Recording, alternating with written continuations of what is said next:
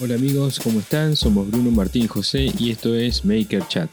En este espacio vamos a hablar sobre qué significa ser maker, qué nos moviliza, qué nos inspira y cómo es el día a día en el taller. Yo soy José, como les decía, y estoy acá con Bruno y con Martín. ¿Cómo andan muchachos? ¿Qué hace José? ¿Todo tranqui? ¿Cómo están muchachos? ¿Bien? Bien, todo bien. Muy bien, loco, todo bien por acá. Este, recién mientras hablaba estaba, estaba pensando este, la intro. La intro esa del jazzito ese. Ah. Te No sé colgaste. por qué me puse a pensar en eso. Tendríamos que, que ir pensando en algún momento, me parece, Cambiarla. actualizar o no. Sí. Puede ser, ¿por qué Y no? po- En vez de tss, tss, tss, vamos a hacer un.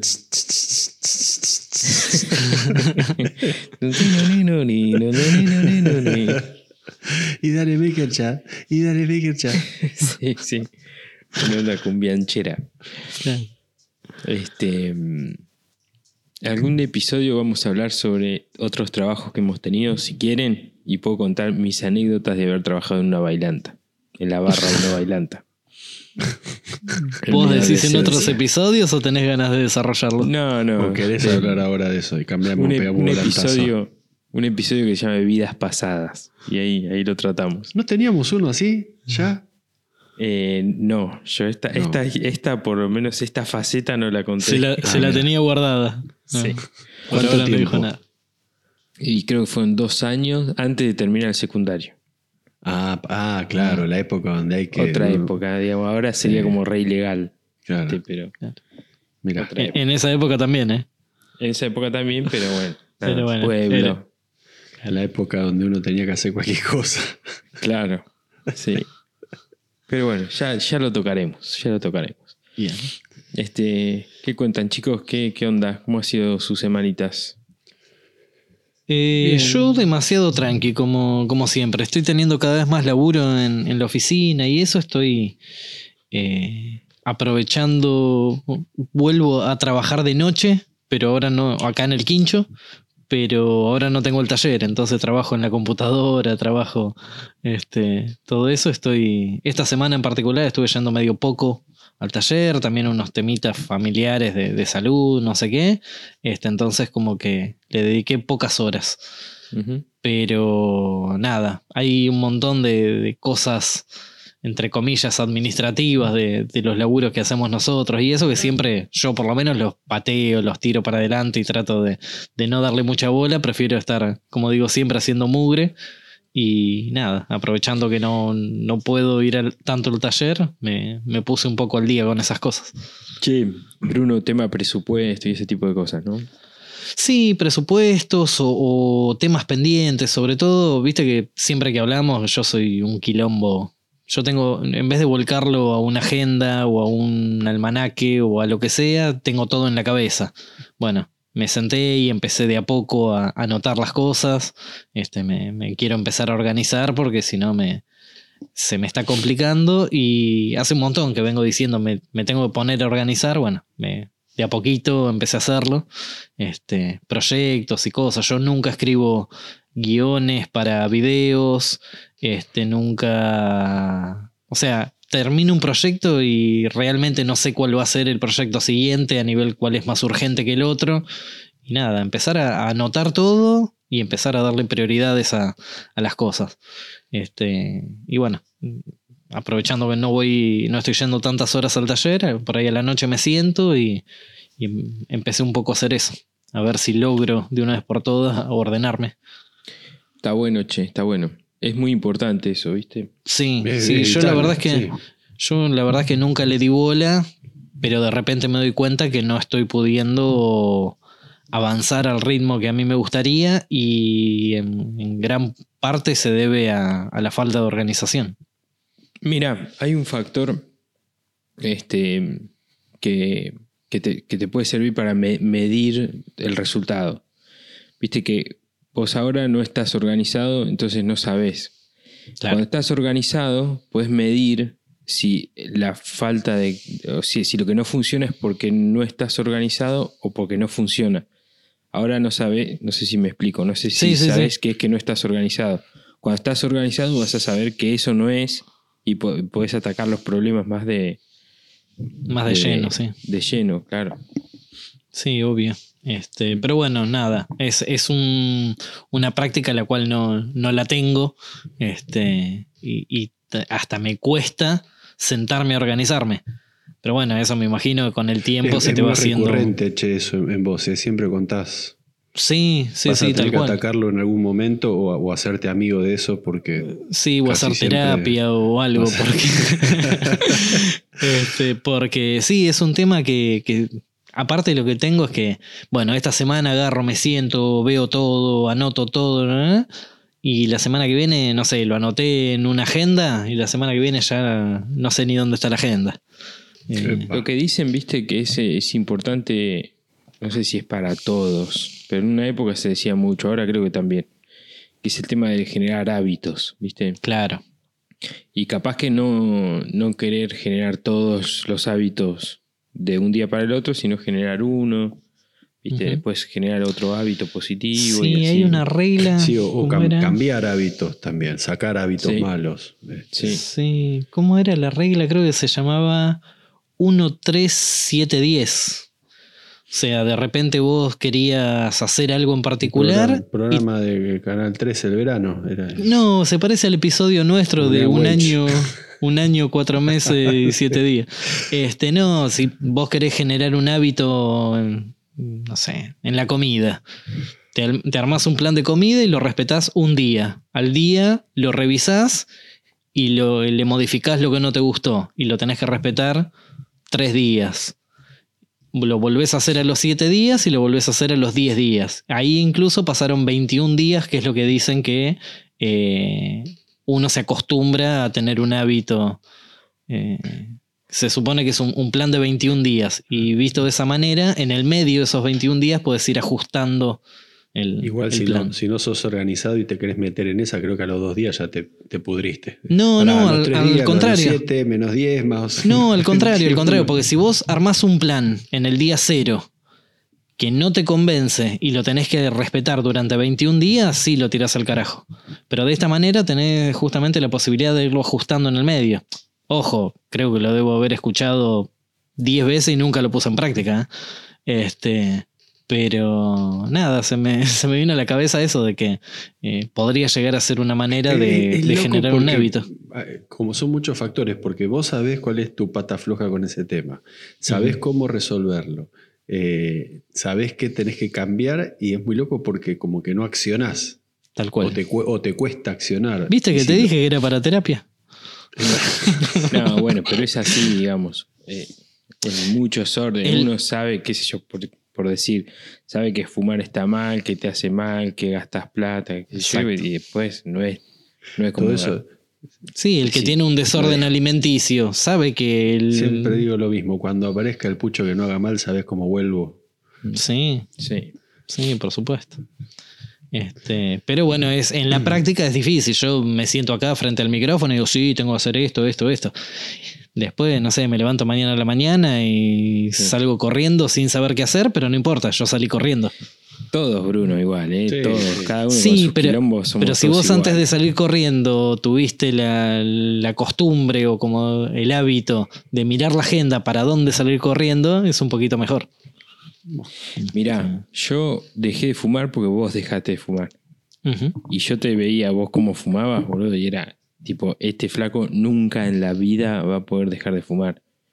Yo me veía Sí. así también. Claro. Y sin embargo, ¿viste? Dejamos, Sí. qué sé yo. Sí, sí, se, se puede, pero bueno, eh, llevó mucho tiempo. Eh, de hecho, yo me pasé al, al vapeador, después dejé el vapeador, después lo volví a agarrar. Nada. Sí, sí, sí. este, es- Yo Y- me y pasé, me pasé a los fideos y los agarré los fideos y no, no los largué más. Los fideos Fuma y la fideo. pizza. ¿Y los bizcochitos? Se fuman los fideos. Sí. A los carbo, ¿cómo se llaman esos? Carbohidratos. Carbo- me pasé los carbo- carbohidratos. Esos, ¿cómo llaman eso, esos pibes? Esos chavales? La banda esa. Eh, es que es un tema. Mira, yo pre- siempre digo lo mismo. Prendía un pucho con la colilla del otro. Mm. Fumaba fuerte. Le daba, le daba. Y cuando salía a la noche era dos paquetes solamente a la noche. Mm. Y, y lo dejé así también de golpe. Soy medio, en eso soy medio talibán, ¿viste? Como, ¡fua! Ahora listo, chao. Y Sí, había subido como 10 kilos la primera semana o la primera quincena, una cosa así. Después lo regulás, pero el, el tema es. Después te empieza a joder, viste, el pucho. Es raro. Cuando, aunque sos muy fumador y dejas de fumar, te molesta que te fumen al lado, no porque te tienta, porque te jode el humo. Mm. Hoy me Eh, pasó de, hoy, justo hoy a la mañana, de ir en un auto con alguien que fumaba, el que manejaba, ¿no? Yo iba de acompañante y el, el que manejaba iba fumando. Un asco, boludo, un asco Sí, total. no, no, no es el. Aparte, todo olor a humo. Y aparte ropa. era- Aparte eras vos hace, no sé, dos años, tres años. Sí, Este, encima ese que- frío, era la mañana, viste, abriendo el No, vidrio ahí, no. tres Muy centímetros. Tengo, un- tengo un vecino ahí cerca de la fábrica, al lado de la fábrica, que me di cuenta cuando llega porque lo, lo huelo fumar. Lo huelo Sí. en el pucho. Este, es rarísimo, ¿viste? Esas cosas que, que- No sé, bueno. Nos quedó la alarma prendida. Sí, tal cual, tal cual. Bueno, Sí, yo, así es. yo no sé si es por haberme pasado al vapo y eso, pero hay veces que me junto con, con gente fumando y no ni me llama la atención, o sea, No. que, que me den ganas, digo la verdad, ni a- me molesta. Ahora, ahora veo gente fumar y me da como antiguo. Me da como algo Mm. muy, muy antiguo. No sé, como, uh, mirá, te fuma. Como diciendo, uy, toma rapé, ¿viste? Fuma. Claro. Sí, O- Como uno lo dejó de hacer, te da la Claro, sensación de que como ya es- usa, petaca, ¿viste? No sé, como cosas muy antiguas. Y Sí. nada, yo usaba petaca, fumaba pipa, lo que venga. Eh, eso estaba bueno. Fumar pipa me acuerdo que me gustaba. Ah, yo también No. fumé pipa. Ah, fumás pipa vos época. también. Ah, Sí. me habías dicho que lo sí.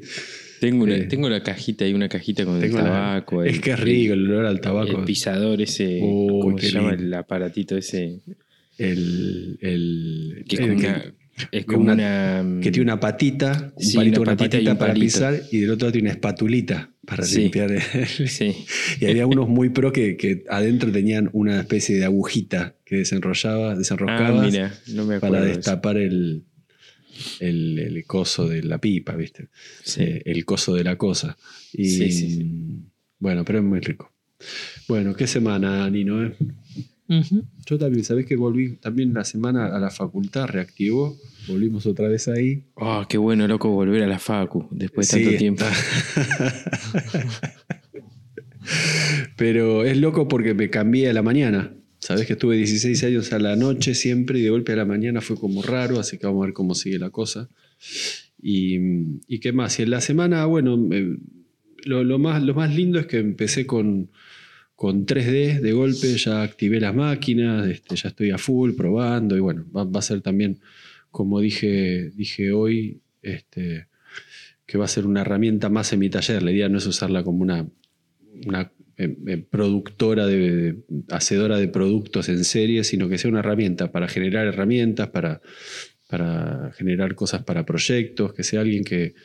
Tomarla como si fuera el, torno o una fresadora, un taladro, eh, algo que me ayuda a generar o o a hacer avanzar un proyecto. Así que de esa manera la, voy a tomar y, también la voy a exigir, porque quiero probar densidades, este, eh, los mecanizados, a ver cuánta, cuánta resistencia mecánica tiene. Quiero hacer como pruebas eh, fuertes con eso.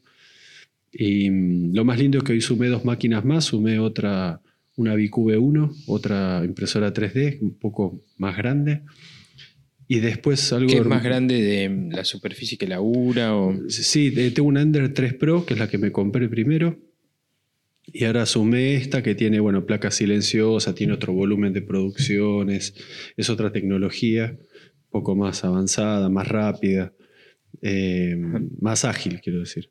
Eh, y después eh, le metí también una, una impresora de resina, una Halot One de Creality, eh, que trabaja por, con, con líquido, una resina y te saca la figura invertida. Es una bandejita que va subiendo y se, te sube la figura. Es muy loco. Realmente, muchachos, la Sí, ciencia sí. ficción, como la conocemos, ya no existe más. Está hoy acá. Claro, Es muy el loco. futuro llegó. Llegó, llegó eh, y en forma de fichas, como Hace Alf. rato. y, y bueno, lo de resina más que nada por una cuestión de calidad de pieza, que realmente es otro, otro nivel de, de visual y, táctil de, la pieza. Este, no sé de resistencia, pero bueno, para eso está, para probar. y para, ir sumándole. Y también le sumé un, láser, que es una, la verdad me pareció muy piola, es un, láser que se adosa, en este caso a la, Ender 3, al cabezal con imanes y lo enchufás a la máquina y se transforma en una cortadora y grabadora de láser.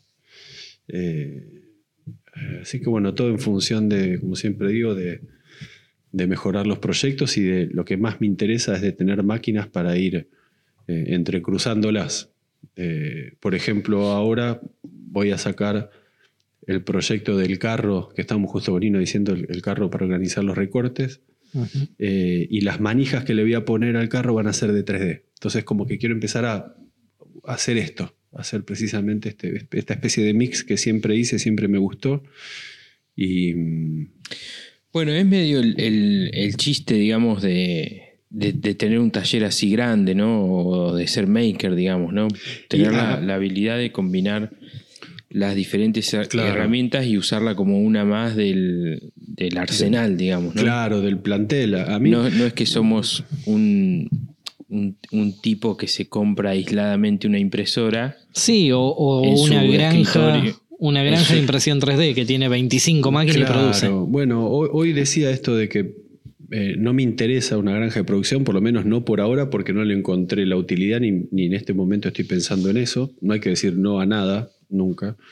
Este, pero en este momento para mí es una herramienta más de trabajo, es como, y aparte por lo que salen es prácticamente una, un- es como comprarte un, un- una atornilladora batería, es decir, eh, eh, sale eso. Entonces eh, lo tomé como una herramienta más, una inversión más. Y, y sí, después, bueno, como vos decís, de, de- para nosotros particularmente, yo igual no sé si para todos, porque muchos es como que se centran en una sola, ¿no? En un solo material, o hay, hay de todo, hay una rama muy amplia de, No, es de lo muy, que es muy maker. grande. Y hay unos que se centran en una técnica o en, una, o en un material.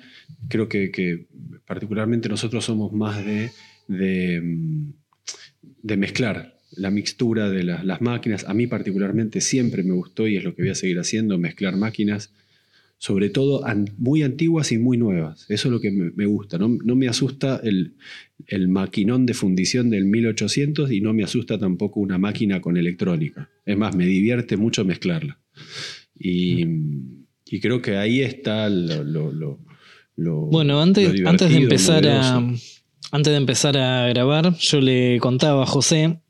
¿Te acordás que hace un mes y pico a mí se me rompió la cepilladora? Y bueno, conseguí el repuesto y, y lo estuve cambiando. Como la máquina que yo tengo es bastante vieja, el, el engranaje eh, era metálico y bueno, nada, conseguí ese mismo repuesto. Me contaban que las máquinas nuevas eh, vienen con engranajes de nylon Mm, por un tema de que eh, lo empezaron a utilizar como fusible para que no se rompa otras partes de la máquina. claro. Es preferible que fallen los engranajes y, y no otras piezas. Y yo pensaba que si eh, hubiese tenido la- el engranaje de nylon y la, impresión, la impresora 3D, me compraba un rollo de, de- de nylon. Sí. de- Y sí, es que el nylon aparte es especial para eso. El, el Claro, nylon en la impresión 3D se usa para hacer Sí, engranajes. engranajes y piezas así de, este, de- bujes, de todo lo- fricción de y todo. fricción, claro, sí, sí. Tal cual. Es que esa, esa es la idea, ¿no? Le- Es más, mi idea es, es tener algunas máquinas, dos o tres máquinas de imprenta, pero cada una con un material diferente. Entonces yo puedo ir, es como un poco, eh, me- siempre pienso como en, en la producción cuando trabajo con cuero, que tengo un sacabocado con una boquilla de un número, otra con eh, los, la- los este, para poner, este, no sé, eh, broches, otra para hacer ojalillos, no, no voy cambiando las boquillas. Entonces, Claro. con las máquinas 3D quiero hacer lo mismo. Eh, quiero como tener esa, esa posibilidad de, de tener una máquina para esto, otra para lo otro. Y, y en un punto también lo pensaba hoy, porque hoy, por ejemplo, pasé de la 3D eh, a terminar un trabajo en el torno, que es casi como que me, me encanta no tener el, el miedo de que, viste, pasar de una cosa a otra. Me, me gusta mucho, Claro. es como... Y, y sobre todo tener en lo posible el, el conocimiento suficiente como para poder pasar una máquina 3D a, a estar torneando con un torno este, metal. Entonces es como que la, la cabeza como que se va moldando todo el tiempo, minuto a minuto, en, en diferentes cosas. Y, como siempre digo, ahí está para mí lo divertido de esto, ¿no? que ahí se ocurre. En realidad ahí ocurren las ideas, ahí es donde pasan las ideas, ahí es donde eh, se, mezcla, ahí está la cocina para mí, donde pasas de una máquina a otra que parece que no tiene nada que ver, pero estás prácticamente haciendo lo mismo, pero con diferentes, este, con diferentes tecnologías de diferentes épocas. Sí, con nuevas tecnologías. Es que antes no se utilizaba la impresora 3D porque no existía. Sí, pues, no, en realidad la impresora existía, pero no en formato hogareño. Es como, como, una, como una impresora de, como impresora de, papel en las casas. ¿Viste? Antes solamente estaban en, los locales para imprimir un libro. Es decir, eh, eh, es, la tecnología que te va acercando cada vez más la, la máquina a tu casa, a tu taller o donde fuese. Y, realmente está, está bárbaro. Está, a mí me encanta, me, gusta muchísimo esa, esa mezcla. Eh, y sobre todo porque te abre también un público que es completamente nuevo, que es completamente fresco. Eh, ya, ya me empezaron mucho, a... Mucho pendejo. Mucho pendejo que la tiene muy clara. Mucho pendejo que la tiene, mucho pibe y piba que la tiene muy clara y que realmente te das cuenta que piensan de otra manera, tienen un pensamiento fuera de la caja completamente diferente, que encaran la, el asunto de otra manera. Piensan fuera de nuestra caja. Sí, sí, bueno, y, viceversa, y, ¿viste? y siempre uno del otro, y, así, es decir, no, no hay que ponerse en el centro del sistema solar. Pero eh, a lo que voy es que eh, está bueno ese recambio. Y fíjate que otra cosa que me gusta, que también se da de una manera natural. No es que decís, uy, a ver, tengo que apuntar a los pibes. Mañana salgo con la gorrita, este, me pongo la Nike, ¿viste? empiezo a hablar pelotudeces, digo, digo cosita, pelotudeces de, del sentido de ver, me, voy a ir a un, a un, a un tipo de, de, de contenido en Instagram donde es mucho más rápido y que hablamos de cualquier cosa. Y no hace falta, si realmente vos seguís haciendo lo que vos querés y cambiando un poco la metodología de trabajo o sumando máquinas nuevas, automáticamente eso pasa. Eh, y, la verdad que me di cuenta que de pelotudeces los pibes nada, son recontraserios, que, que realmente un boludo era yo a, esa edad. yo a los 18 era realmente un, helecho, ¿viste? A los 17 años era un, este, realmente un, pibe que, los flacos de ahora de 18 años te dan tres vueltas en el aire. Eh, y la verdad que muy sorprendido y muy contento con, esa, esa, generación que la tiene muy clara en ese sentido. Todavía no profundicé tanto, pero por lo menos en eso la tienen este, muy clara y con muchas ganas de aprender también y de cambiar y que no le tienen miedo a nada. Es como que te, te allanan mucho el, el camino también. Sí, tal cual. Y yo lo que estuve notando que, bueno, me, por lo menos en lo que es nuestro nicho, cada vez hay más gente metida en esta misma uh, tecnología. es tremendo, es tremendo. Yo me metí honestamente porque empecé a ver, vos la tenías, este, Juan se la había comprado, bueno, está Pablín, está, está Barrú, que hablando con él me dijo, ya hace un año estoy con esto, y como no veía a nadie, no decía nada. Y de golpe se largó, pero se largó ya con un conocimiento de hace un año. Sí, sí, con cuatro o cinco máquinas. Eh, claro, de golpe le dije, le comenté al pasar, sí, me, voy a, decidí por comprar una y me tiró una sarta de data. Y digo, ¿por cuándo aprendiste todo esto? Si nunca mostrás esto. Ah, no, no, es como que lo tenía, pero no lo mostraba. Y, tiene una cantidad de data impresionante, pero bueno, como él, un montón de gente empezó a, tener e, esa máquina. Y, bueno, ojalá que, todo sume, ¿no? Son, que, que no sea Sí, entre todos ir sabiendo cada vez más. Por eso. Es un poco la, este, idea. El, open source, el famoso open source, que, realmente sea eso de... A mí, por de pronto, me están dando una mano tremenda, pero una de las cosas que más me gustó de esto, y eh, fue el, Más allá de que vi videos y leí un montón y, materiales, etc., eh, estoy ahí con la máquina, quemando, quemando PLA y y dándole. Es decir, no, me encanta eso. Me encanta que la máquina se equivoque, me encanta que salga algo que no me anda, que por qué. Eh, hoy miraba la máquina funcionar y, realmente, no sé, pensaba, pensaba este, en las charlas que teníamos con José de diseño, de máquina, de esto y qué sé yo, y realmente vos ves algo, cómo se hace layer por layer. Es decir, realmente estás viendo dentro del objeto. Eh, eh, como que puede parecer una obviedad lo que estoy diciendo, una pavada, pero cuando lo ves graficado en eso, realmente entendés como que eh, empezás a ver un objeto como transparente, porque lo ves a través, ves cómo está configurado, ves cómo está hecho pieza por pieza, y, parece muy, muy estúpido lo que estoy diciendo, pero viendo esa máquina funcionar, es como que me acomodó un montón de fichas también. Este, y, bueno, así que en todo sentido estoy muy, muy contento y muy satisfecho, así que va a haber también contenido de, 3D y espero que pronto de resina y cuando la saque de la caja y las instale este fin de semana, eh, podamos divertirnos un poco con eso. Muy bueno. Sí, a mí el, próximo que, quiero, bueno, el tuyo es un aditamento, yo la, quiero aparte, es el tema del láser. Sí, pues es que es, elegí ese. Eh, en realidad había una que es 3 en 1, que me interesaba, que tiene tres cabezales, eh, tiene láser, tiene eh, cabezal de, ¿cómo es? De 3 d 3D, y después tiene un mini router CNC. Tiene una mini fresita, fuera un Dremel.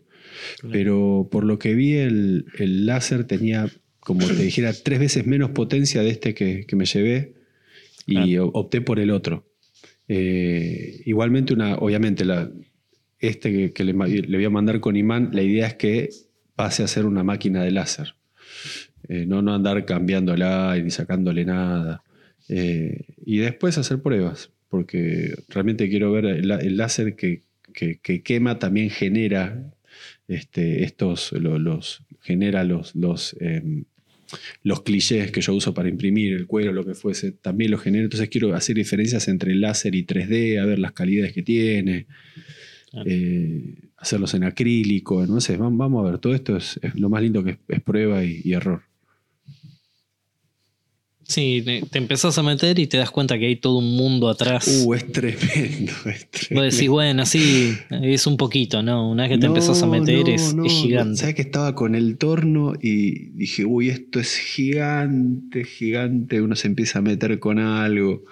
¿Viste? Lo, lo, veía José también con esto, con aquello, uy, tanto que después la fresadora, uy, esto, lo otro, el plato divisor, todo tiene una ciencia.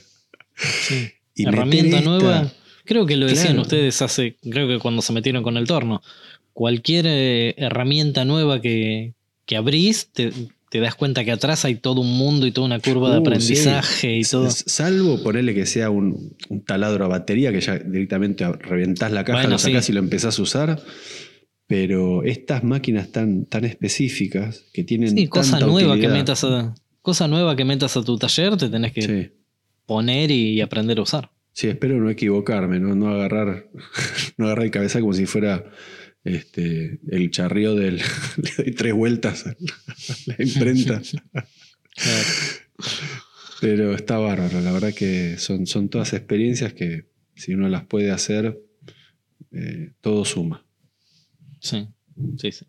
Genial. Bueno, eso, eso, así que un poquito bueno, excelente, loco. Qué bueno, qué lindo que haya cosas nuevas para, experimentar. este, mm, Excelente. No, yo con, como con muchas cosas al mismo tiempo, este, mm, estoy ahí poniendo operativo todos los rincones del taller, de a poquito. Este, y así tratando de seguir la charla, este, no, yo estoy como, sigo como loco con el torno quiero este, domarlo, quiero aprender a, no te digo dominarlo porque son, nada, una carrera. sí, una carrera, digamos, 20 años para mm. dominar un torno, pero este, sí quiero domarlo y, tratar de dominarlo un cachito. Este, eh, voy incorporando algunas herramientas y tratando de sacarle el jugo a todo eso. este sábado vuelve Ale al taller para continuar con, el proyecto ajedrez. Y ya vamos a empezar a hacer de nuevo así operaciones raras y cosa compleja. Este, con lo cual está buenísimo, nada, estoy súper enganchado con eso. Em, y la verdad no, no, tengo, no tengo perspectivas de sumar este, alguna máquina compleja nueva. Quiero como meterle a eso y en algún momento decir, bueno, ok, puedo sumar una cosa más y ahí sumar otra. Eh, si no es como que nada, siento que me explota la cabeza. Em, que soy así igualmente, ¿eh? soy así de, de, que me aburro rápido, pero, pero nada, tampoco, tampoco tanto. Em, así que nada, con eso, empezando también a diseñar para, para darle un poco de, vida a ese sector del, de diseño del taller, donde voy a hacer la, la cosa textil y lo que es todos los pósters y todo eso en serigrafía.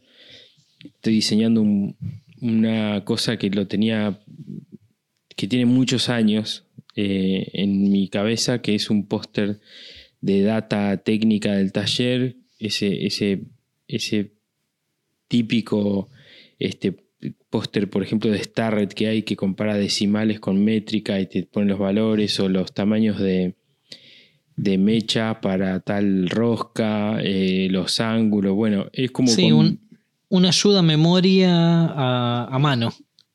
Exacto, es como la combinación de muchos de, esos, de ese tipo de contenido que hay por todos lados, pero sumar todos este, y ponerlos en un solo, en una sola gráfica. Entonces vos lo tenés colgadito ahí. Un póster de 10 por 30. claro, sí, toda una pared completa este, no, voy a hacer como una especie de, ¿viste, de ranking y voy a decir, bueno, estas son las 10 o las 15 cosas más. Este, tengo ahí un par de, consultores y, voy, voy preguntando. Este, por ejemplo, em, algunas cosas a escala, por ejemplo, los tamaños de los tornillos, viste que vos te encontrás un tornillo que se te cayó, lo apoyás en el póster y decís, ah, este es pulgada y cuarto, por ejemplo. Eh, y así, bueno, ángulos, este, nada, roscas, etcétera, etcétera, etcétera. Eh, así estoy como muy enganchado con, esa parte de darle manija a la parte de diseño. Eh, que lo necesito. Es como que está en mí la parte de diseño y necesito poder este, combinarla con el. Plasmarla de alguna manera. Sí, es que esté en el taller. Tiene que estar en el taller que antes por ahí no estaba porque por una cuestión de espacio, ahora tiene que meterse ahí de prepo y volver así esa, la llama esa que, que tengo. Em, y nada, muchachos, súper contento con el taller nuevo. Súper, súper, súper contento. Es un, es un cambio ¿Viste lo que es ya cuando te metes y hay eco? no, no, es tremendo. Hoy, el, otro día, el otro día te escuchaba decir que la, bicicleta en el taller anterior la, dejaba, la tenías que dejar afuera. La tenía que dejar afuera, boludo, la bicicleta, sí. Por eso estaba la, cadena colgando ahí que quedó, recuerdo. Em, hoy llegaron unas, unas placas y llegaron y las tiré en el piso. Y pasaba por el costado y seguía trabajando a otra cosa, no me importa, después las paro. me hacía el canchero, ¿viste? Y las, esquivaba con el skate y seguía a otra parte del taller. Canchereando. canchereando metros. Canchereando metros. Este, Aprovecha ahora, ¿eh? porque después. Sí, después eh, tengo, ya tengo pensadas un par de mesas que tengo que hacer, qué sé yo, ahí se, ahí se va a empezar a achicar, de verdad. Fuerte. Este, Ah, el mundo mesa, bienvenido. Ahora te quiero ver. sí, sí, sí. Mirá, tengo una chapa ahí que tiene. ¿Cuánto tiene? Debe tener 1,20 por 1,20 más o menos. De. ¿Cómo se llama? De un cuarto de pulgada, o sea, 6 y pico milímetros. 6 y pico. Y este, esa va a ser la mesa de, de, de fierro, de soldadura. Así que Ahí ya saco un cacho más. Después voy a hacer un par de mesitas auxiliares y ahí se me va otro cacho. Así que quiero hacer una rampita de skate para tener ahí, así que... ah, cuando dijiste lo de las maderas y que le pasás por al lado, te iba a decir, si te haces ahí un... me voy a hacer una rampita chiquitita, ponerle 40 centímetros de alto. como para impulsarte ahí una vueltita. Sí, como para boludear ahí un cacho. A romperte Este, la cabeza un poquito. Sí. No, yo ya, ya estoy para rodillera y codera, me parece. Viste como los skaters viejos que Eh, llega un momento que andan así. se inyectan la rodilla y salen a competir. Sí. este. Igual nunca fui skater, ¿eh? no es que me estoy llamando skater, no, no, no estoy en ese nivel. Andaba nomás, me movía, digamos. No, más que nada, la, la parte de skater viejo está más cerca de viejo que de skater. Sí, 100%, 100%. Este, así que, bueno, eso, y después este, empezando a hacer laburo ya, laburo, laburo de, de- de clientes, eh, volviendo a retomar esos trabajos que, que por ahí estaban inconclusos. Eh, tengo que hacer un par de cosas de herrería, unas puertas, tengo que hacer unas estanterías para un local, eh, tengo que hacer unas puertas de chapa, todo eso para cliente, digamos. Y paralelamente lo que es videos, lo que es YouTube, make- makerismo en general. Así que bueno, muchachos, no alarguemos más porque si no se hace cortito el tema del día. ¿Qué tenemos? 37 minutos, mira vos. 37. Sí, Bien, Perfecto. un poquito menos me parece. Aquí. Eh, bueno, muchachos, el tema del día eh, me parece, parece que siempre digo lo mismo, ¿no? Pero me parece que está bueno porque le va a servir a un montón de gente y vamos a tratar de hablar un poco por ahí nuestra experiencia, lo que sabemos, lo que nos parece sobre desarrollo de producto. Eh, obviamente no, no va a ser un curso sobre desarrollo de productos, sino va a ser una charla liviana entre nosotros sobre nuestras impresiones sobre esto. Yo me Este, tomo todo muy en serio. ¿eh? No, No, no. pero esto lo, lo digo porque, viste, siempre aparece uno que dice, no, pero les faltó decir que para el Ah, desarrollo sí, hay que hacer un plan de negocios para... No, no, no es este tipo de contenido. No va para ese lado. no va por ese lado. Mm.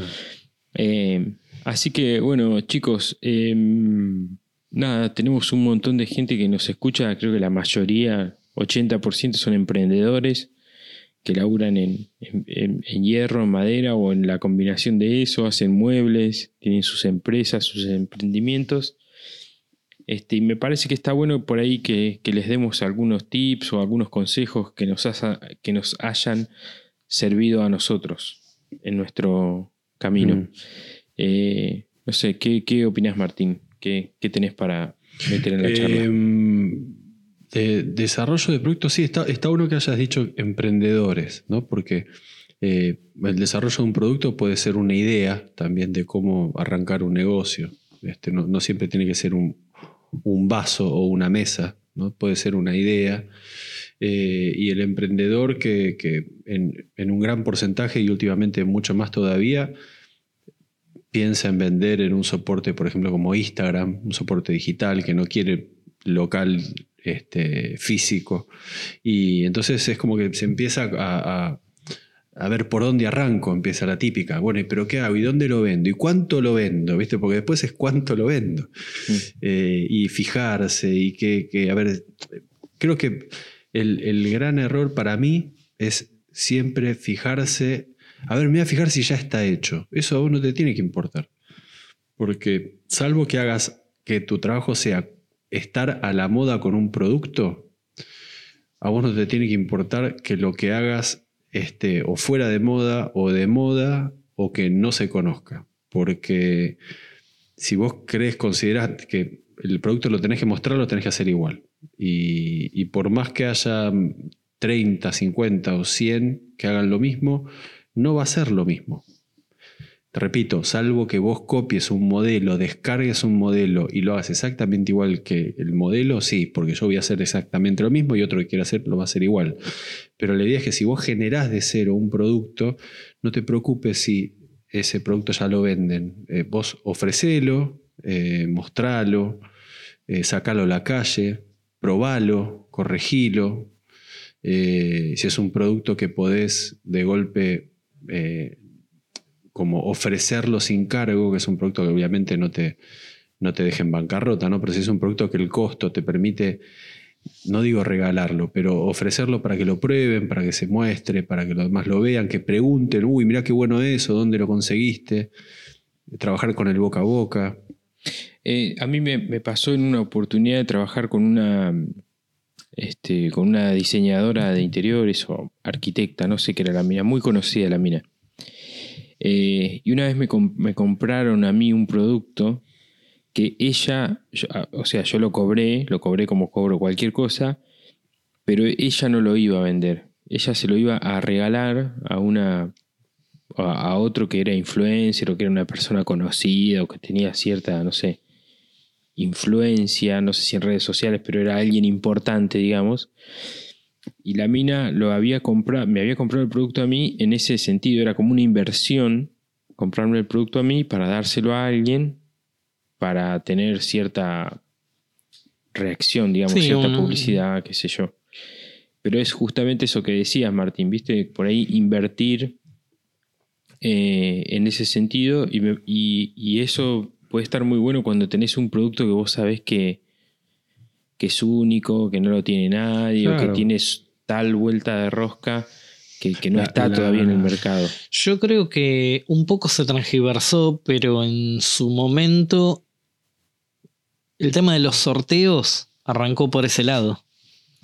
El tema de un emprendedor que llegaba a 500 seguidores y no sé, alguien que hacía carpintería sorteaba una mesa ratona. Y, y el objetivo era justamente el, el etiquetar gente, el compartir y todo eso por un tema de dar a conocer. O sea, yo pongo a servicio, o sea, a, disposición mi producto o servicio, este, eh, a cambio, como quien dice, de testearlo, de dar a conocer, de, de, de mostrarlo un, un poco más. Después el tema de los sorteos, por Dios, este, se fue por ahí un poco más para, para el lado de empresas y todo eso. Sí, pero me da la sensación que... también. Claro, pero me da la sensación que arrancó por ese lado, como para eh, invertir en publicidad del, del emprendedor. Me da la sensación que, Sí, por lo menos por lo que yo recuerdo, arrancó más o menos para, para ahí. Eh, yo me, me- me gustaría agregar algo, ya que mencionas eso de, de Instagram. Ah, yo lo que quiero decir es que, este, que es importante Instagram y son importantes las redes sociales. Pero antes no había redes sociales y había diseñadores y había gente que compraba y había gente que construía y gente que hacía y gente que vendía. O sea, es, son importantes las redes sociales, sí, pero son un canal más, me parece a mí.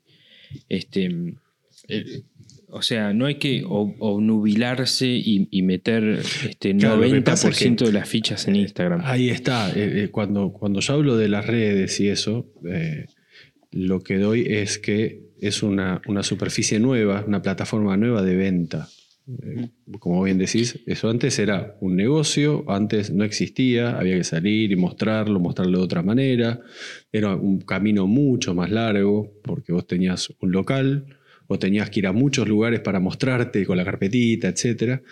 Este, pero ¿qué pasa? Lo que pasa es que el, el- también el Instagram o lo que fuese suma un condimento muy grande que es eh, también el, que te hace conocido el producto. Entonces, a muchas veces son productos que en realidad están lanzados para ser, para ser conocido al que lo hace y no, mostrar, no hacer conocido el producto. Entonces, uno tiene que saber muy bien qué es lo que quiere, porque no es lo mismo, ay, sí, voy a hacer este producto y lo voy a vender. Y después nos llega mensaje diciendo, ¿cómo puedo hacer para tener tantos seguidores? Y Pero vos qué querés, ¿tener seguidores o querés vender un producto? Ahí voy, ahí voy. Entonces, el- el- e- eso hay que tenerlo en claro, porque hay algo que te va a estorbar siempre. Si vos querés seguidores, el producto te, te estorba. Y si vos querés vender el producto, seguir seguidores te hace quitarte, te quita tiempo productivo. Entonces, clarificar ese tipo de, de- de- de- de líneas de trabajo. Eh, ¿Las dos cosas pueden convivir? Sí, pueden convivir las dos cosas, pero te tenés que poner un poco un, norte para no marearte y no estar mirando. Por ejemplo, un sitio que, ten- que vende productos y tiene 150 mil seguidores y hay otro que vende otro producto que está buenísimo y tiene 2.000. Y no, no significa que sea peor que el de 150.000. El producto puede estar buenísimo, nada más que tiene un nicho ese producto. Y de los 2.000 suscriptores, capaz que los 2.000 le compran. Y al otro de 150.000 capaz que le compran 100.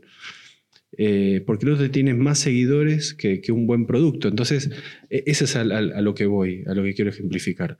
Eh, no, no tratar de tener seguidores en, un, en una tienda virtual, sino tratar de vender compradores y compradores contentos de un producto, ¿no? Y que tener vos la relación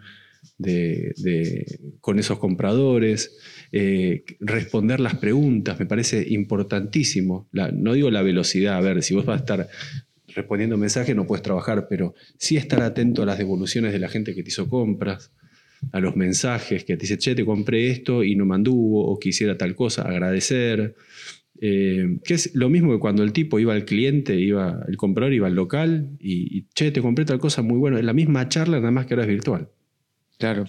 Yo lo que veo por ahí, espero que no se ofenda a nadie, pero lo que veo es, que veo como una ansiedad de tener la imagen corporativa en Instagram, ¿viste? Y entonces ves perfiles que por ahí es Good Master Creations, este, Top 10, ¿viste? Nombres así como súper pretenciosos, con una imagen, con una sola foto de un solo producto, y por ahí ahí en esos casos digo, este, me parece que no es por ahí, me parece que tenés que hacer dos o tres productos más, enfocarte en la buena foto, enfocarte en el boca en boca, en, tratar de, de, hacer producto y después pasar al, a la venta, a la imagen, a la...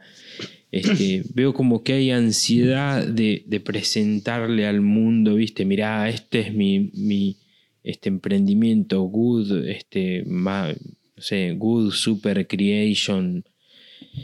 Eh, eso digo, no sé, creo que lo, hemos hablado fuera de, cámara. hay, una, hay una frase que no me acuerdo dónde es que la, escuché, que dice, vos ocupate de la calidad y después la cantidad viene sola.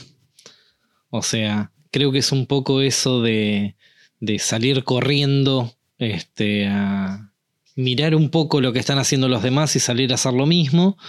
Y muchas veces el, tratar de buscar tu propio estilo te va a llevar más tiempo, la vas a pasar mal más tiempo porque no vas a vender de forma inmediata eh, lo, que, lo que pretendés o muchas veces lo que necesitas.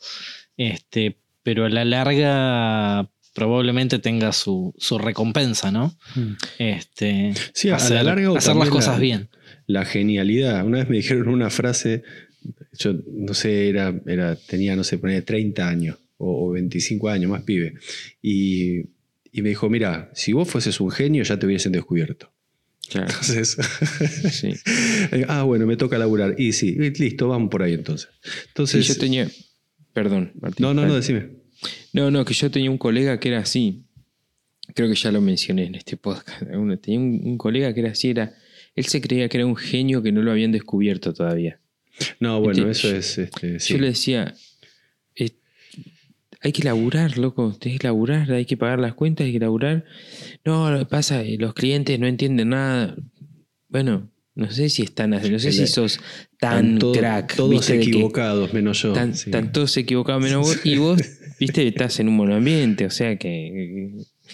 Sí, igual. a ver, esa, digo por decir, ¿no? no eh, la, frase esa que me habían dicho, este, había salido de una charla y no, me la dijo a mí, es decir, estaba parte de una charla y es como que lo dijo en particular y éramos como 10 o 15 en esa, en esa cena y lo dijo en, general, tirándolo así en general, y como que el tipo es, este, apuntó a todo, así, a todo el grueso que tenemos que laburar, ¿no? Al 99,9%. Como dicen, muchachos, miren, no se, no se preocupen por, por llegar, porque si ustedes fuesen genios dentro de, sus mentes, el porcentaje de que se creen que son genios, ya, hubiesen estado, ya estarían jugando en primera. Entonces, eh, no, se preocupen por eso porque no les va a tocar, por lo menos no por ahora. Eh, así que hay que laburar, no queda otra por eso, si no, estaría, a ver, habría, habría Elon Musk y Einstein atendiendo, manejando taxis, es decir, serían todos genios. Eh, y eh, sobre todo en Argentina, Argentina está lleno de genios, todos son genios. Todos son, viste, este, ingenieros nucleares de, café. Pero eh, el tema es ese, que no, no es así, no es así. Y lo mismo pasa con los oficios. Y sobre todo en una época donde hay un resurgimiento de oficios muy grande y de, la noche a la mañana vos en, en una semana ya podés ser carpintero o podés ser herrero de la noche a la mañana sos ebanista. Eh, entonces es como, viste, muy inmediato. y eso alimenta la ansiedad que vos antes decías, José. Eh, pero bueno, volvamos al tema del producto y de, y de cómo encarar un producto, cómo, cómo, eh, cómo a ver, cómo hacer nacer, cómo crear algo, cómo hacer que eso vea la luz y, poder producirlo, porque ese también es otro tema, cómo lo voy a producir, cuántos puedo producir por día, por semana, por mes, cuánto los voy a vender. Eh, esas son, preguntas que, también vienen, muchas veces al hacerse esas preguntas, mucha gente no hace, no, hace el emprendimiento, porque ya le da miedo. ¿Viste? No, ¿y a cuánto lo voy a vender? Este, no, y eso. ¿Y quién me lo va a comprar? ¿Y quién me lo va a comprar? A este precio, este, ¿quién lo va a comprar? Casi, que también es una barrera. El, que lo fabrica ya le parece caro el precio de venta. es que ya el insumo es caro. Ojo que también es una barrera, es una barrera real. Capaz que no, es miedo, sino es decir, bueno, la verdad es que es inviable. Esto que quiero mm. hacer es inviable. Eh, y está bien reconocer esos límites también. Está bien digamos, entre comillas, poner a prueba las ideas de uno y, este, y matarla, y matar las ideas, matarla de cuajo. Esto no va.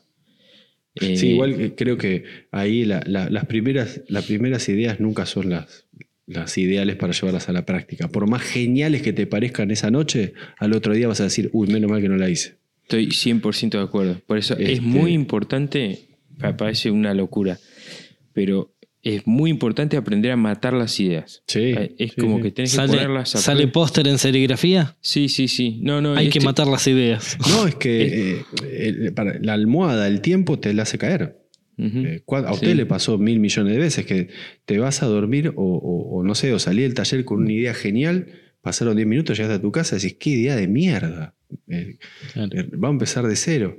Sí, lo que decía José del profesor ese de tenés una idea, meterla en el cajón a descansar, era. Los cajones piensan. Los cajones, piensan. Y, sí, es, es, es eso. Eh, tener la suficiente lucidez. Pero bueno, estamos hablando de ansiedad, estamos hablando de Instagram, estamos hablando de perfiles, estamos hablando de cosas que no favorecen para nada el desarrollo de un producto. Entonces, si, si nosotros queremos desarrollar un producto, tenemos que bajar la ansiedad, tenemos que ver qué es lo que podemos hacer, tenemos que ver qué materiales y qué herramientas tenemos para desarrollar ese producto y siendo lo más sensato con nuestra realidad de, material, de, también de, capital, ¿no? Este, ¿Cuánto podemos invertir? ¿Cuánto puedes invertir sin tirar todo al doble cero? Eh, podés separar 10 mil pesos, por ejemplo, eh, podés ahorrar 10 mil pesos, podés ahorrar 5 mil pesos.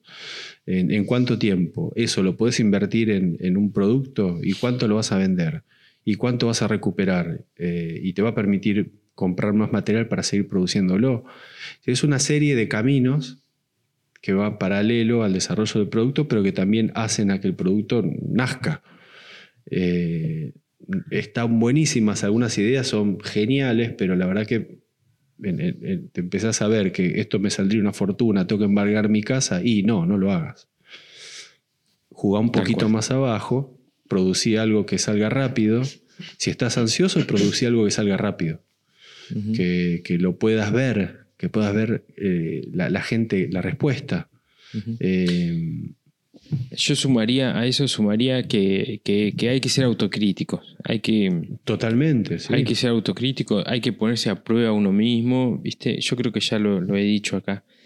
Pero hay que ver el producto y decir, bueno, esta es la mejor versión de lo que yo puedo hacer. Eh, es difícil. a mí me cuesta muchísimo eso, a todos a todo el mundo le cuesta, ¿no? Pero hay que tratar de setearse con esa con esa mentalidad, me parece, ¿no? Sí, hay, hay, un, hay una, viste, la, famosa frase, este, la, palabra en inglés, el if. y si hubiese, y si hubiese hecho, y a mí soy completamente enemigo del y, si hubiese. en ese sentido soy muy de, tirarme de frente y eh, lo posible y lo que puedo hacer, obvio, y lo lógico, y en lo ilógico lo menor posible, pero también tratar por lo menos de cerrar el concepto del ilógico, ¿qué es? ¿Por qué es ilógico? Pero si no probás, no sacás, no salís mínimamente al, ruedo con el producto, no te probás, eh, puede ser otra, que vos, a ver, ¿cómo sabés si te ve bien o mal si no lo sacaste? No puedes decir, no, no lo voy a vender, salvo que seas un genio de ventas eh, o, un genio de, no sé, este, de, lo comerciable. Yo realmente no sé si algo este, va a salir a la venta. Le haces caso al público y el público también te dice, uy, si lo haces te lo compro. Haces 100 y vas al público y te dijo, te lo compro y dice, no, no, hoy no puedo. Entonces, me pasó. Eh, nos pasa a todos. ¿Te acordás cuando, cuando salí con el tema de los control remotos? Sí. Ah, bueno, yo con, con, un técnico empezamos que yo en realidad lo, lo, arranqué como para mí. Era algo que yo veía afuera, el tema del encendido de, aspiración a control remoto. Acá no se conseguía. Y pegué buena onda con, un muchacho, no sé qué, me, fabricó uno para mí. Este, no salió bueno, desarrollamos otro, cambiamos componentes. Tres, tres años, dos años y pico, casi tres años probándolos, no sé qué, hasta que ya está, quedó espectacular. Y a mí todo el mundo me preguntaba en uh, ¿dónde lo compraste? No, me lo fabriqué yo. Uy, bueno, si, si haces este, en cantidad, bueno, te compro también. Hice una cierta cantidad y todavía tengo algunos ahí dando vueltas de... La primera tanda se vendió toda bastante rápido. Ya la segunda tanda me quedaron ahí algunos dando vuelta. Y la verdad que es un producto que no, no se consigue y tiene casi tres años de testeo. Claro, pero vos este... pensás que ese producto no es un mate, es un producto muy de nicho. No, no, no, tal cual. cual. Pero nuestro público también es muy de nicho. Claro, bueno, pero este eso también es otro factor a pensar. Si vos vas a hacer algo que vos sabés que te lo van a comprar sí, muy sectorizado. No hagas 100 y si vos querés vender 100, no hagas un producto que te lo compran dos personas. Eh, hay, bueno, acá es como que cada vez le vamos agregando más, más, este, condimento. más condimento a esto, pero es así, realmente es así. Y esto, yo creo que ni a, ni a Bruno, ni a José, ni a mí nos lo enseñaron. Esto lo, nos pasó empezando de cero con un producto, aprendiendo a los golpes, equivocándonos. Este, invirtiendo plata que no volvió, pero que sí ganamos en experiencia. Eh, y, realmente la, venta o el que te vaya bien en un negocio eh, es eso. Es probar, salir, mostrar, invertir. Sabes que esa inversión no se va a recuperar inmediatamente, salvo casos contados con una mano, pero eh, realmente esto es, es, a ver, vas a salir a la cancha y vamos a ganar y vamos a ganar y te meten 12 goles, ¿viste? ¿Y vos qué sabes que va a pasar en un partido? Y acá es lo mismo. Eh, pero, if, ¿viste? Y si hubiera pensado, y si lo hubiese hecho, si vos podés convivir con ese, y si hubiera hecho yo esto, te va a pasar lo siguiente, va a pasar un año, alguien lo va a hacer, lo vas a ver, te va a agarrar una calentura infernal, vas a putear a los cuatro vientos, uy, era la idea que yo quería hacer, mirá, hubiera ido bárbaro, y bueno, sí, y te va a pasar también. Entonces, tener ese coraje también de, de ver que si lo puedes hacer, probalo, sobre creo todo, que sí. Creo que eras vos, José, que decías ante cualquier cosa esa, tirabas la frase do it. Sí, eh, creo que sí. Este, el, tema de, eso, ¿no? De, no quedarte con, la, No, de lo que decía era que, em, digo, sobre todo si necesitas laburar, porque también esto viene muy aparejado a que hay una necesidad que mucha gente necesita empezar a laburar, tiene un poquito de plata. Sí, sí, o, un ingreso extra. O un ingreso extra, o se quedó sin laburo y tiene que empezar a, hacer algo. Este, y, bueno, ahí te recomiendo ir a los seguros, ¿no? no, no pierdas tiempo desarrollando un producto.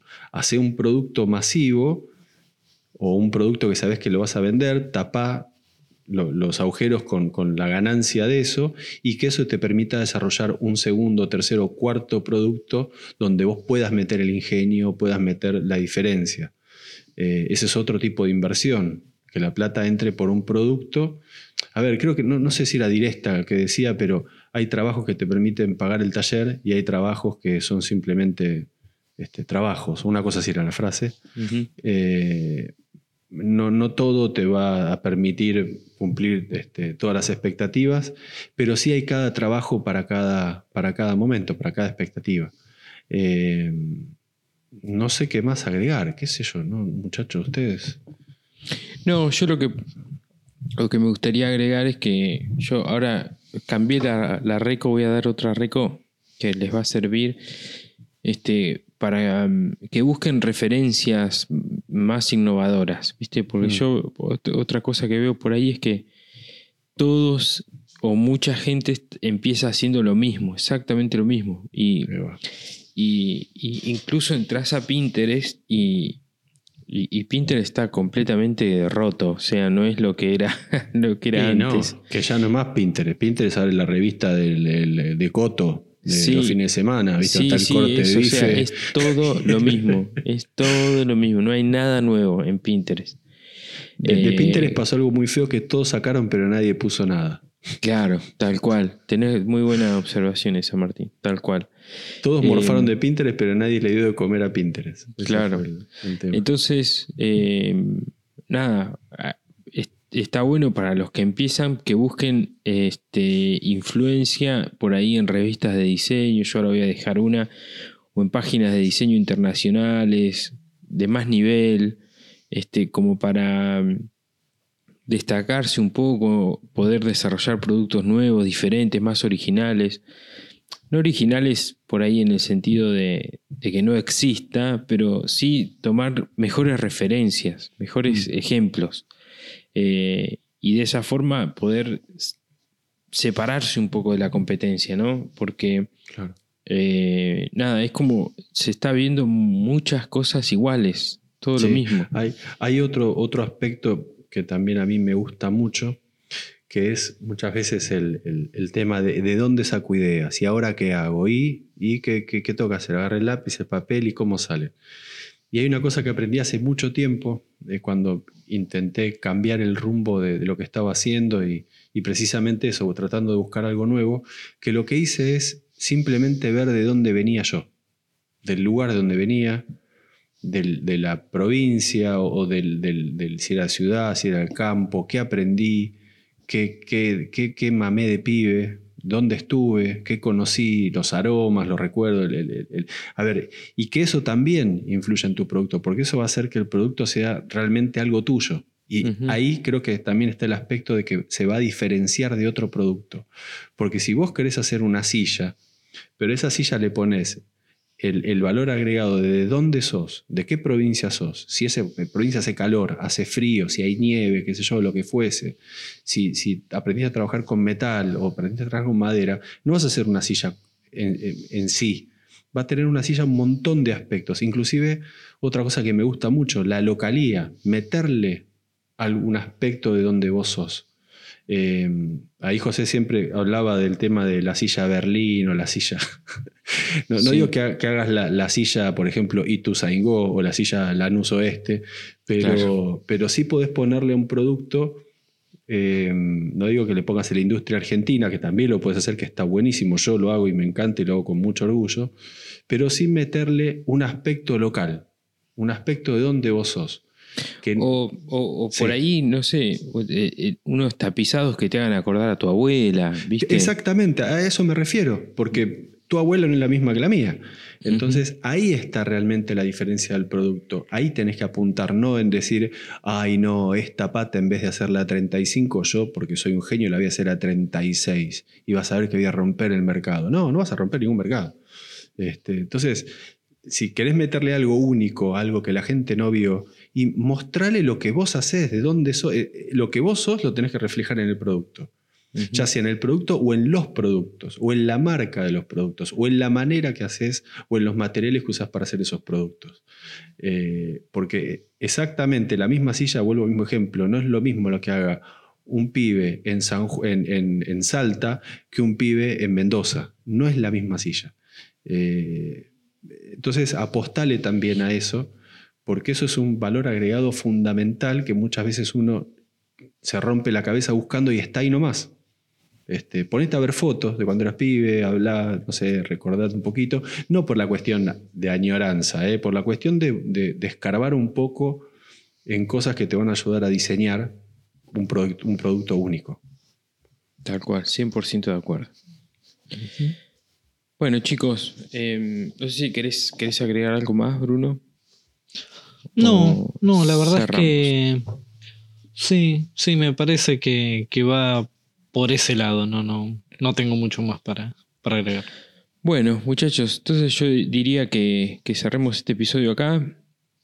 Y para los emprendedores, este, por, por mi lado, lo que dije yo, y espero que todos, que les sirva para crecer, para evolucionar, no se queden no, no, no lo vean como es una crítica personal lo que estamos haciendo, sino que, que tomen esto y, y nada, y, este, y úsenlo para crecer, para crecer y evolucionar y no, este, nada, tratamos de decirles las cosas que nos funcionaron a nosotros y las que no nos funcionaron para que no nos repitan ustedes o para que usen las que sí nos, nos funcionaron. Y si, y si quieren usar las que no nos funcionaron también. Claro, que- si son Para no funcionaron a nosotros. Son cabezaduras, bueno, es culpa de ustedes. bueno, chicos, eh, paso a mi recomendación. Este, que como decía, tenía otra, pero la cambié ahora a, a propósito por este. por esta charla que teníamos. Y voy a recomendar una revista de diseño que creo que está en el top 5 de las revistas de diseño, en el top 5 o 3, que es es- se llama Duel, Duel Magazine. Duel Magazine. D-W-E-L-L Magazine. Eh, es muy, muy conocida esta revista es a nivel mundial. Estilo Es una- wallpaper es. Claro, Sí, sí, sí. Eh, es una mm, eh, es una revista de diseño, de diseño de textil, de arquitectura, de producto, gráfico, audiovisual, todo. Pero como muy enfocada a la de- a los muebles y a la mm, este, y a la decoración y todo eso. Y si ustedes va- em- empiezan a ver los posts de esta revista con, con ojo así, con ojo crítico y empiezan a ver los detalles, van a ver por ahí terminaciones, acabados, pinturas, este, materiales, qué sé yo, ángulos, formas, este, encastres y cosas que, que les van a ayudar al final del- de cuentas a mejorar sus productos. Eh, o por lo menos a, a saber qué es lo que se está usando, cuáles son, cuándo es diseño de alta calidad. Este, porque acá to- cada silla que aparezca en esta revista pueden estar seguros de que, de que es una silla, una banqueta, una mesa, lo que sea de, de alta calidad. Así que bueno, esa es mi reco. La dejo en la, en la descripción, Duel Magazine. Chicos, Eh, bueno, yo estaba buscando, eh, a, raíz de la charla y eso, me acordaba de una reco que yo ya había hecho de mm, eh, Feldhouse Family. Eh, el que hace esas tablas eh, bastante diseñadas y eso. Pero bueno, como era una reco que ya había tirado, me acordaba que había visto otro muchacho que hacía trabajos similares, que se podrían llegar a decir que son sencillos, pero con mucha dedicación por, eh, por arriba del producto. Creo que el pibe tiene solamente Instagram, creo que no, no está en YouTube. Se llama Smoke and Sand Woodworking. Eh, principalmente lo que hace el pibe son cajas. eh, no sé, por ejemplo, para guardar relojes, para guardar. eh, creo que tiene así, tipo un par de cajas de té. Vos los ves y la gran mayoría son cajas simples de, de joyería o ese tipo de cosas. Pero tiene una dedicación arriba de cada una de las, de las cajas, tanto mezclando maderas, técnicas, encastres. eh, le, da mucho formato, hace, hace cajas tipo curvas, o sea, los laterales de las cajas son cóncavos o convexos. Y, y es un poco lo que creo que un poco el resumen de lo que hablábamos, de que eh, al lanzar un producto te tenés que destacar un poquito de, eh, de tu competencia, entre comillas, ¿no? Este, tiene también el, estilo ese de, de Family que, que, yo decía que si bien son tablas de corte común y corriente, cuando vos la ves te das cuenta que, que tiene una vuelta de rosca distinta. Este, este pibe eh, lo, lo, hace con, con cajas y, y, nada, era un poco lo que, lo que estaba buscando alguien que, que a un producto simple y, sencillo, cuando lo ves te das cuenta que es un producto de, de más calidad y, eso. Este, no lo conozco demasiado, debe ser porque, bueno, al estar solamente en Instagram y eso, no, no tengo videos de, de, los productos, como, como lo fabrica y eso, más que lo, los reels y, ese tipo de, cosas que sube.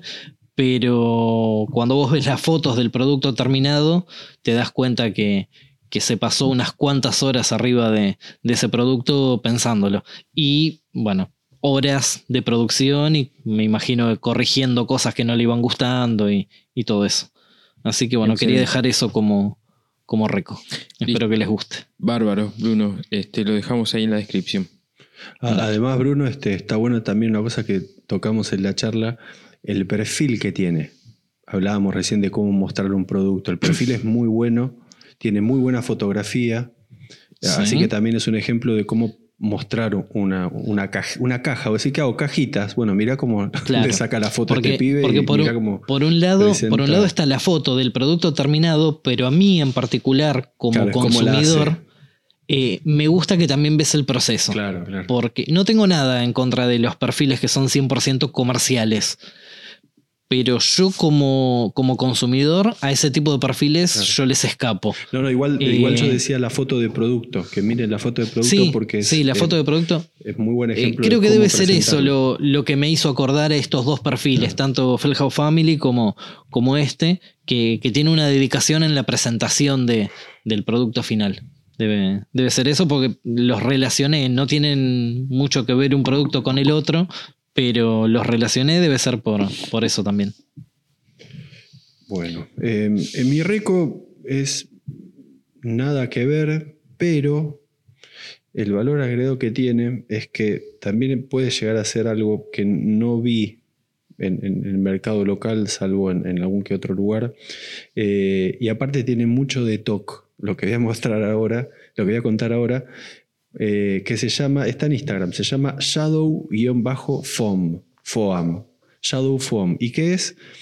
Eh, esta en particular es una, una, una, empresa que vende el foam para que vos lo pongas en los cajones y organices tus herramientas. Es eso que ah. yo sé que a Nino le encanta, que poner una llavecita, una mechita a la otra. Bueno, venden foam, eh, aparte, bueno, ahí obviamente los usuarios también suben sus propias fotos y qué sé yo, pero sí. inclusive también me pareció un buen rebusque laboral. Eh, que puedas, por ejemplo, comercializar eso, que puedas producir esas, ese foam o puedas, no sé, se me ocurre algo, capaz que alguien está escuchando y le gustó la idea de ofrecer ese servicio, de vender las placas ya cortadas para tus cajas o lo que fuese, y el que te la compra pone las, herramientas arriba, las corta y ya tiene todo ordenadito. Sobre todo ahora que hay un consumo de herramientas muy grande, creo que puede llegar a ser una, una pata laboral grande, pero más allá de eso lo que me, me llamó la atención del lugar de este, de este Instagram, quiero decir, es el TOC, de guardar las herramientas sí. una al lado del otro a la misma distancia, en simetría, escalonadas, en diagonal, que entre todo perfecto. Eh, y, y, cada vez lo veo más. Yo no sé si es una, una cosa buena o mala. eh, está la empresa Fastcap que comercializa algo similar a, a esto. Y lo que tiene el producto ese es que por ejemplo, te venden un, un foam de, no sé, por decirte algo, 40 milímetros sí. o, o, una cosa así, y son todas capas de 3 milímetros pegado. Entonces, cuando vos una herramienta no tiene esa profundidad de 40 claro. milímetros, haces el corte del perímetro de sí. la herramienta y le sacás cuatro capas claro. y te quedó 12 milímetros de profundidad y eso. Pero, Yo me había, pero arriba me había hecho todas iguales.